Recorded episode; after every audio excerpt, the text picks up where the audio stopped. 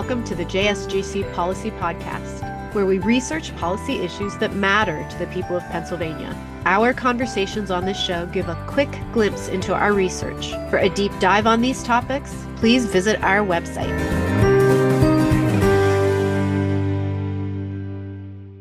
Today, our conversation will focus on fatherhood. I'm Susan Elder, and I'm here today with Glenn Pasewicz, who's our executive director here at Joint State. Hello, Susan. And Brian DeWalt, who is our sound engineer and co host. Hello, everyone.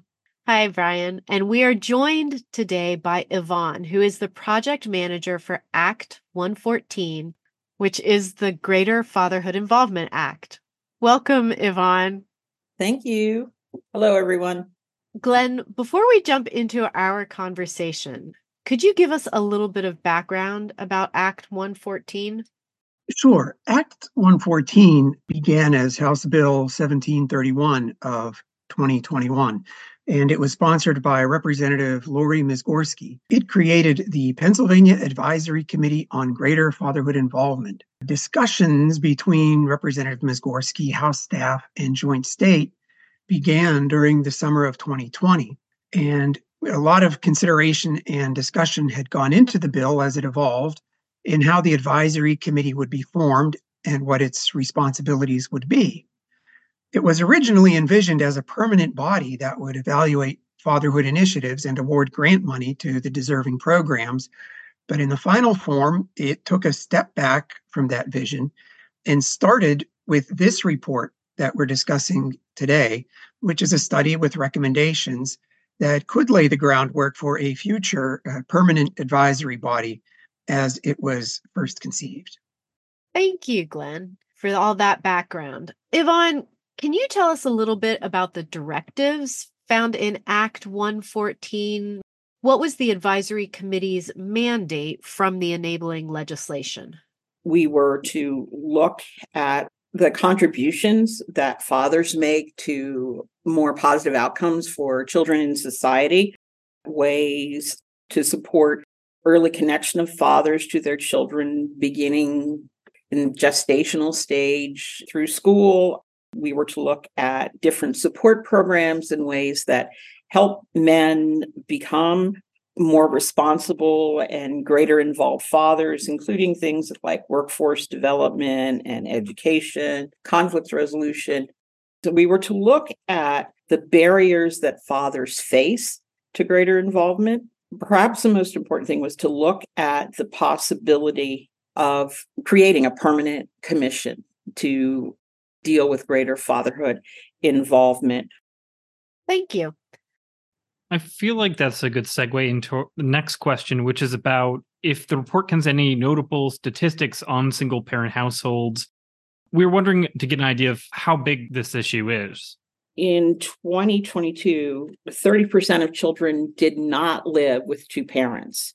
So we're talking about a fairly significant amount of children. We looked at marriage and divorce rates, and although they've stabilized a tiny bit, in the past couple of years, there has been a trend for the last 30, 40 years of fewer marriages, more divorces, couples who are just choosing not to marry, whether or not they choose to live together. So we're seeing a fairly significant number of people who are not creating intact families and seeing that impacting child development. Yvonne, what does research tell us about the benefits of being raised by a father? Kids do better overall. They have better academic success. They're more likely to have better career and educational development. It can reduce teen pregnancy rates. It can create a sense of security and stability that allows children to thrive when they have both parents providing role models and guidance and support through life. Okay. So, what I hear you saying is there's great value in it. Yes, absolutely. Fathers have value, They should be appreciated and supported and not shunted to the side. It is not a competition between mothers and fathers. It is the idea that children have two parents, and both parents should be able to support and nurture that child into becoming the responsible citizen we all hope our children become. But it is important that they have that input from both parents, and it frequently doesn't happen with single fathers in particular. Is there a primary reason that the advisory committee had for why fathers are not involved? Is it a matter of encouraging fathers to be involved, or are there systemic barriers? It's really a combination. There are legal barriers, there are systemic barriers, there are cultural barriers. Part of it is how they were raised and how they view the role of a father in their children's lives. There are lots of legal barriers to not being married to the mother of your child, and that includes establishing paternity. If you're not married and you've never cohabited with the mother, it could impact on the custody factors that the court will look at in determining custody, not so much that they are favoring the mothers, but the child has spent more time and has developed more of a relationship with the mother. So it becomes harder for the father to overcome that barrier. Part of it is societal in, in a divorce situation where we've seen in the past, when we've looked at this issue before, you have two people who create a child in a marriage. They take on roles, and there's kind of a division of duties and powers, and one may provide more nurturing and more on the spot care. The other may provide more financial support. And then when the marriage breaks down, if the father is the one who's been out being the breadwinner and mom has been a stay at home mom, the father doesn't have the same level of relationship with the child as the mother does because the child's going to be in two different households both household has to take on some of those duties that were divvied up when they were married and living together and and so to try to come in to that position and be able to play all the roles when the child is with you becomes an issue there are a lot of problems people run into with fathers who were formerly incarcerated. It's not an absolute legal barrier to have been in jail or prison and to be able to have a relationship with your child. But it's the secondary effects of that. It's harder to find housing, it's harder to find employment. And if you can't offer stable housing and stable financial support for a child, it's a lot harder to be involved. We see it with military deployment as well. Fathers who are deployed don't have the opportunities to spend one on one time with their children like they might do if they were all living in the same household.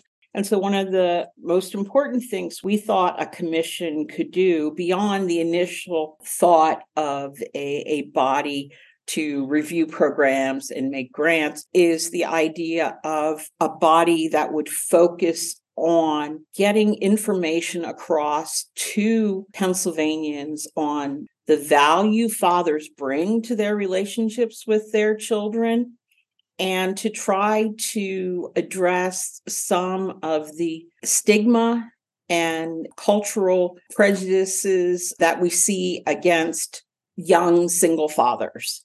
You can do a media campaign, you can do advertising and PSAs that show dads with their children and really normalize the idea of fathers being involved in the lives of their children. Some of the other issues we looked at um, is, and and they're not so much legal as situational. If you're involved with the school or with children and youth, who can go to all the meetings, who can go to all the conferences, and who even gets notice if one parent has primary custody? How involved is the other parent in those kind of decision making things that have long term impact for the kids? So one of the important things we think needs to happen is to convey to people that fathers have just as vital a role to play as mothers in in the development of their children Yvonne, could you tell us a little bit about some existing programs that support fatherhood? The federal government, through the Administration for Children and Families, which is under Department of Health and Human Services, does a lot of grants to programs. They have basically three different funding streams where they do grants for responsible fatherhood program. Right now, I think there are four programs in Pennsylvania that get that federal grant money. There's also a National Responsible Fatherhood Clearinghouse, which is a resource to find information. There are a number of programs that support fathers in the state. They are not always organized or in communication with each other. There are in Pennsylvania, the Department of Human Services is really the state agency that would be involved. There is the Pennsylvania Family Centers where families can go and get education and training. And there's the uh, Promoting Responsible Fatherhood Initiative, which is in several locations in Pennsylvania. And also, the Supreme Court has its Office of Children and Families, one of its goals is to support strong families and assist in permanency so that children aren't in foster care all the time. Temple University has the Fatherhood Research and Practice Network, and they have all kinds of information about fatherhood, programs that you can access. There are some non governmental agencies like the National Fatherhood Initiative. Casey Family Programs does some work on fatherhood. And there's actually even, we did a little segment on sports figures and programs that they have come up with to encourage greater fatherhood involvement where famous sports figures are promoting father involvement and father engagement and role modeling for other people. The Children's Aid Society in Clearfield County has a program that basically covers an eight county area and it supports both father involvement programs and relationship programming to promote strong families and that's a lot of where the federal dollars are coming from. The the program is strong marriages and responsible fatherhood. So a lot of the focus is coming into building up those relationships and sustaining those relationships and trying to promote strong families for the benefit of everybody but in particular the kids there's a program called DADS in Philadelphia that provides a lot of support. They're kind of scattered around the, the state.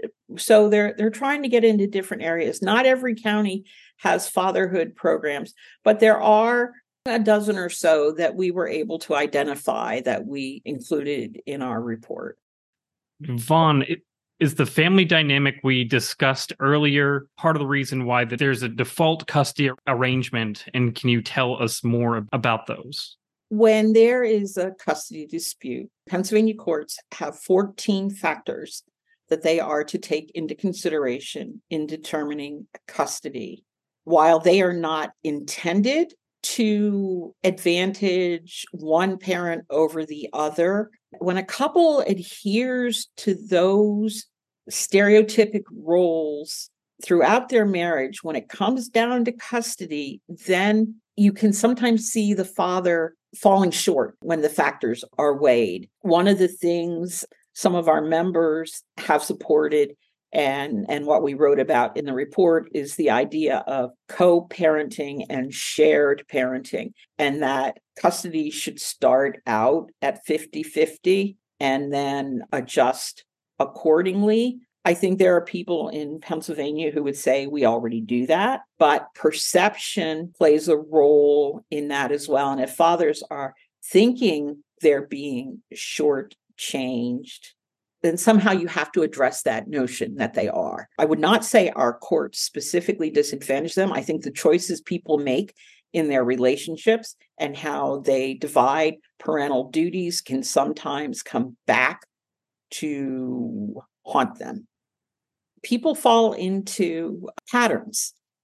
And especially if you grew up that way, you're going to emulate the way you grew up. And sometimes that that's not to your advantage. Since we're on the topic of courts, can you discuss what a family access motion is? I saw it mentioned in the report.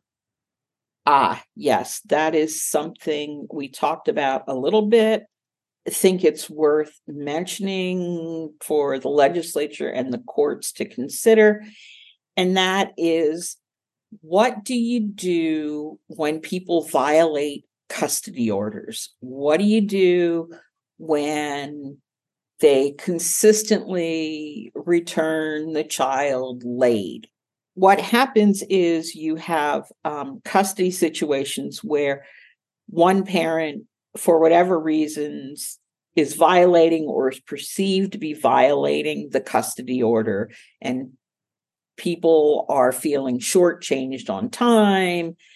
And so the, the question is what are the consequences of not obeying a custody order to the T? And what happens is there's not much. You can ultimately be found in contempt of court because your custody order is a court order, but that's not easy to have happen. And the idea of the uh, petition is that the parent who feels they have been cheated of custody time can file a motion with the court for the court to issuing a corrective order, basically. And I think a lot of times what people are looking for when they do those kind of petitions is to get their time back. If you know, if the child wasn't returned at the end of the weekend and they and it's been a week, they want their time back. They want an adjustment on the other end that to make it make up for it. So that's the idea of that process. One of the things that one of the areas where custody also comes into play is eligibility for federal and state aid for families. Because if you don't have primary custody, if the child is not living with you, a lot of those um, programs you don't qualify for as a, they're they're for the parent and child and if you're not the primary parent, then you're not going to qualify for that kind of funding. I mean, WIC, for example, women, infants, and children. Now, there could be a father who has full custody of an infant child who needs formula and and all of those kind of things that you can get from WIC and they would be able to apply for it, but that's a very rare case. And even the name of the program, Women, Infants, and Children, is off putting to fathers who just assume it doesn't apply to them. But the other thing, even some of the, the housing programs, the federal housing programs, a single father with a child who has the child living with them full time has more options than a single father who would have a child coming overnight from time to time so some of the some of the qualifications for some of the programs revolve around if you have a child living with you and if the child is with you 25% of the time then that's not going to count as living with you and you're not going to qualify for certain programs. So, and I mean, that 25% is just an example that I am creating out of thin air. But the idea is if you don't have full or 51% of the time, it might bump you out of federal programs that could help you be able to have that child live with you more. So, Yvonne, during the advisory committee meetings, what were the big repeating topics that, that were at the top of people's minds that they kept coming back to? Well, I think custody was really important. Employment opportunities for disadvantaged fathers, the younger fathers, maybe the ones who didn't finish high school or have some kind of criminal history. Their ability to find work was a big issue. The issue of um, incarceration in general, I think, was important because the ramifications are so great across so many areas for a young father. So I'm, I'm guessing that the employment and incarceration might be less of a problem for the mothers if they already have custody. So, in other words, the father has to get past that hurdle to reach the level of custody. Yeah, I think that's part of it. Again, part of it's availability. There have been some studies, and we talked about them a little bit in the report on the advisability of children visiting incarcerated parents. And, and it's a very touchy subject about when that would be appropriate and when it isn't appropriate. And then, really, the bottom line was a call you need to study it more. But it was a, a topic that came up Another issue that we and wrote more about was the youngest children and the babies. And there has been some research and some studies done on the advisability and any benefits or detriments to children for overnight visits when they're maybe an infant or a toddler, how there have been concerns in some studies that talked about it interfering with the baby's ability to attach to the mother. There are other studies that have come back out and said, no, it's not an issue. I think the idea that fathers don't know how to take care of babies, that's an issue as well, which, you know, I could give you examples of both kinds. that I have personally known in my life. There are some men who are great with infants, and there are some men who, quite honestly, culturally have not had the exposure or the opportunity to spend a lot of time with infants and they don't know what to do with them. But that's something you can learn. And there are prenatal classes and there there are high school programs. I honestly don't know if they do it anymore or not, but when when my kids were in high school, um, some of the classes had like the fake baby that you had to take home for the weekend and take care of. There's stuff out there to teach young people how to be parents and how to care for an infant but i think that is part of it is is a, a societal assumption that dads aren't that good with very little babies for what that's worth I think the very little babies are easier to care for. yeah, they don't move on you. what sort of coordination, Yvonne, is there between the different fatherhood groups? There's a statewide organization that has the Symposium Organizing Council. And they were one of the groups that was instrumental in pushing for the original statute and then this resolution. And they do an annual conference where they have the different father groups come in and and they seem to be the body that does the most connecting of the different groups to each other. They started in southeast Pennsylvania in the Philadelphia area and they have been spreading out to different parts of the state. And one of the reasons why they've advocated for a permanent commission and why we have conducted this study is that you need permanency, you need the authority that comes with being a government agency, and you need the ability to get funding and be able to give grants to these organizations above and beyond the grants that are coming out of the feds or out of the state. It's interesting. There are different models. There are a couple different states that have done commissions. One of the ones that we looked at closely in the report is out of Ohio, and they used federal funding, TANF dollars, temporary aid to needy families to establish and operate their commission. So, at the end of the report, what are the recommendations that they came up with? And uh, do you think there is enough momentum to establish the permanent Fatherhood Institute in Pennsylvania? establishing the commission is I think, from everybody's perspective, the foundational thing that has to be done before you can do anything else, because you need somebody to be organizing, to be guiding, to be coordinating.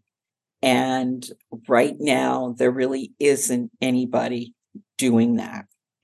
Even just liaisoning between different agencies and different departments it just isn't there. So to be able to get out a message of the importance of fatherhood and the value of some of these different ways you can assist fathers in being more involved with their children has to come from a central organization that's promoting it statewide the rest of the recommendations can come into play. But if there's nobody out there advocating for those in a centralized way, they're not going to go that far. I think the momentum is out there. I think there's a lot of interest in promoting fatherhood. There have been a number of studies coming out